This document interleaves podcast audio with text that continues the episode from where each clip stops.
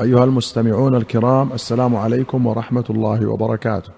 في باب حوض رسول الله صلى الله عليه وسلم، أخرج البخاري ومسلم رحمهما الله عن أنس رضي الله عنه أن رسول الله صلى الله عليه وسلم قال: ما بين ناحيتي حوضي، وفي رواية ما بين لابتي حوضي كما بين صنعاء والمدينة، وفي رواية مثل ما بين المدينة وعمان، ترى فيه أباريق الذهب والفضة كعدد نجوم السماء أو أكثر من عدد نجوم السماء. وفي أخرى: إن قدر حوضي كما بين أيلة وصنعاء اليمن، وإن فيه من الأباريق كعدد نجوم السماء. قال البخاري: الكوب ما لا أذن له ولا عروة، والأباريق ذوات الآذان والعرى.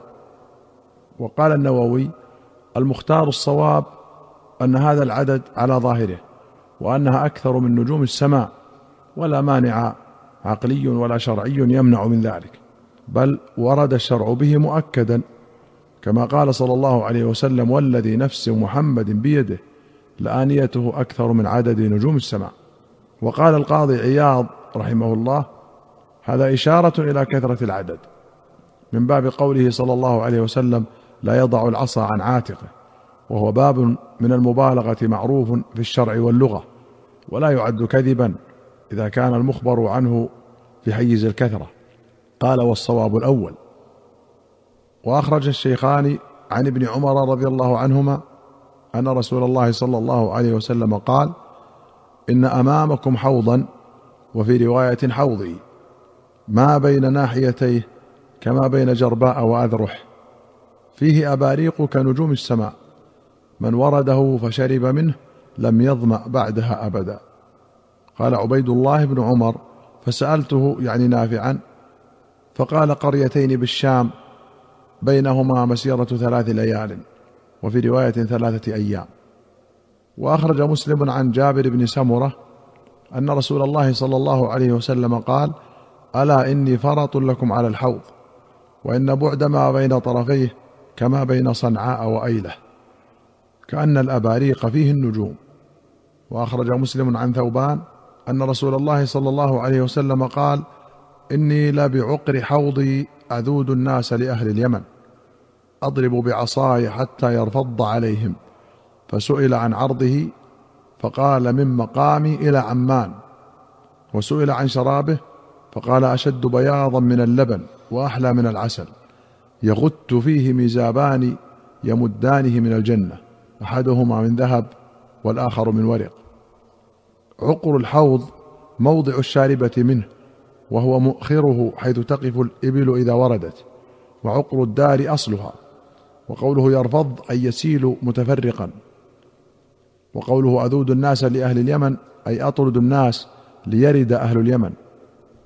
وقوله يغت، يقال غت إذا جرى جريا له صوت، ومعنى يغتان أن يدفقان الماء فيه دفقا متتابعا شديدا. والميزاب المثعب، فارسية معربة.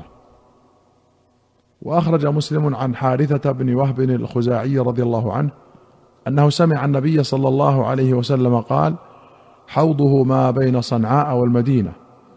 فقال المستورد: ألم تسمعه قال: الأواني. قال: لا. قال المستورد: ترى فيه الآنية مثل الكواكب.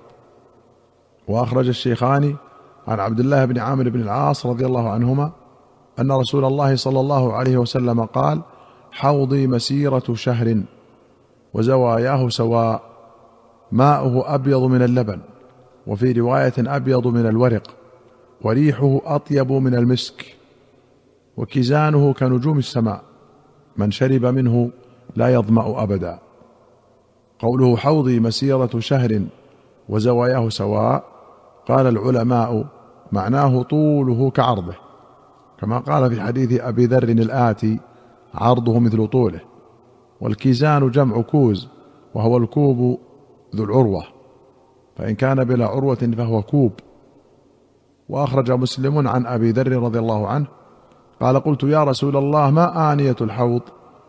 قال: والذي نفس محمد بيده لآنيته أكثر من عدد نجوم السماء وكواكبها، ألا في الليلة المظلمة المصحية، آنية الجنة من شرب منها لم يظمأ آخر ما عليه، يشخب فيه ميزابان من الجنة من شرب منه لم يظمأ، عرضه مثل طوله، ما بين عمان إلى أيلة، ماؤه أشد بياضا من اللبن وأحلى من العسل. قال الحافظ ابن حجر في حديث أبي ذر ما بين عمان إلى أيلة، عمان بضم المهملة وتخفيف النون، بلد على ساحل البحر من جهة البحرين. وفي حديث ثوبان ما بين عدن وعمان البلقاء، وعمان هذه بفتح المهملة وتشديد الميم، وحكي تخفيفها وتنسب إلى البلقاء لقربها منها، والبلقاء بلدة معروفة من فلسطين، وجاء في صفة الحوض أنه من عدن إلى أيلة.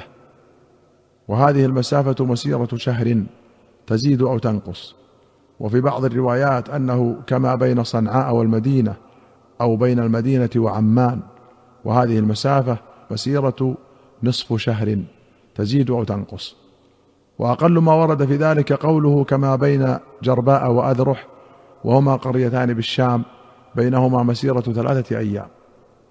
قال الحافظ وقد جمع العلماء بين هذا الاختلاف، وأجاب النووي بأنه ليس في ذكر المسافة القليلة ما يدفع المسافة الكثيرة، فالأكثر ثابت بالحديث الصحيح فلا معارضة. وحاصله أنه يشير إلى أنه أخبر أولا بالمسافة اليسيرة ثم أعلم بالمسافة الطويلة فأخبر بها، كأن الله تفضل عليه باتساعه شيئا بعد شيء، فيكون الاعتماد على ما يدل على أطولها مسافة. وجمع غيره باختلاف السير البطيء والسير السريع، وحمل رواية الثلاث على سير البريد، فقد عهد منهم من قطع مسافة الشهر في ثلاثة أيام ولو كان نادرا جدا. وأما مسافة الثلاث فإن الحافظ ضياء الدين المقدسي ذكر في الجزء الذي جمعه في الحوض أن في سياق لفظها غلطا، وذلك الاختصار وقع في سياقه من بعض رواته، ثم ساقه من حديث أبي هريرة فقال فيه عرضه مثل ما بينكم وبين جرباء وأذرح.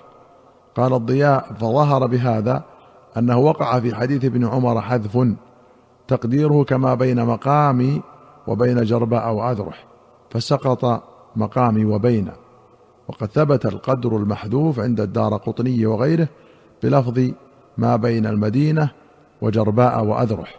وإذا تقرر ذلك رجع جميع المختلف إلى أنه لاختلاف السير البطيء والسير السريع. أيها المستمعون الكرام، إلى هنا نأتي إلى نهاية هذه الحلقة، حتى نلقاكم في حلقة قادمة إن شاء الله، نستودعكم الله، والسلام عليكم ورحمة الله وبركاته.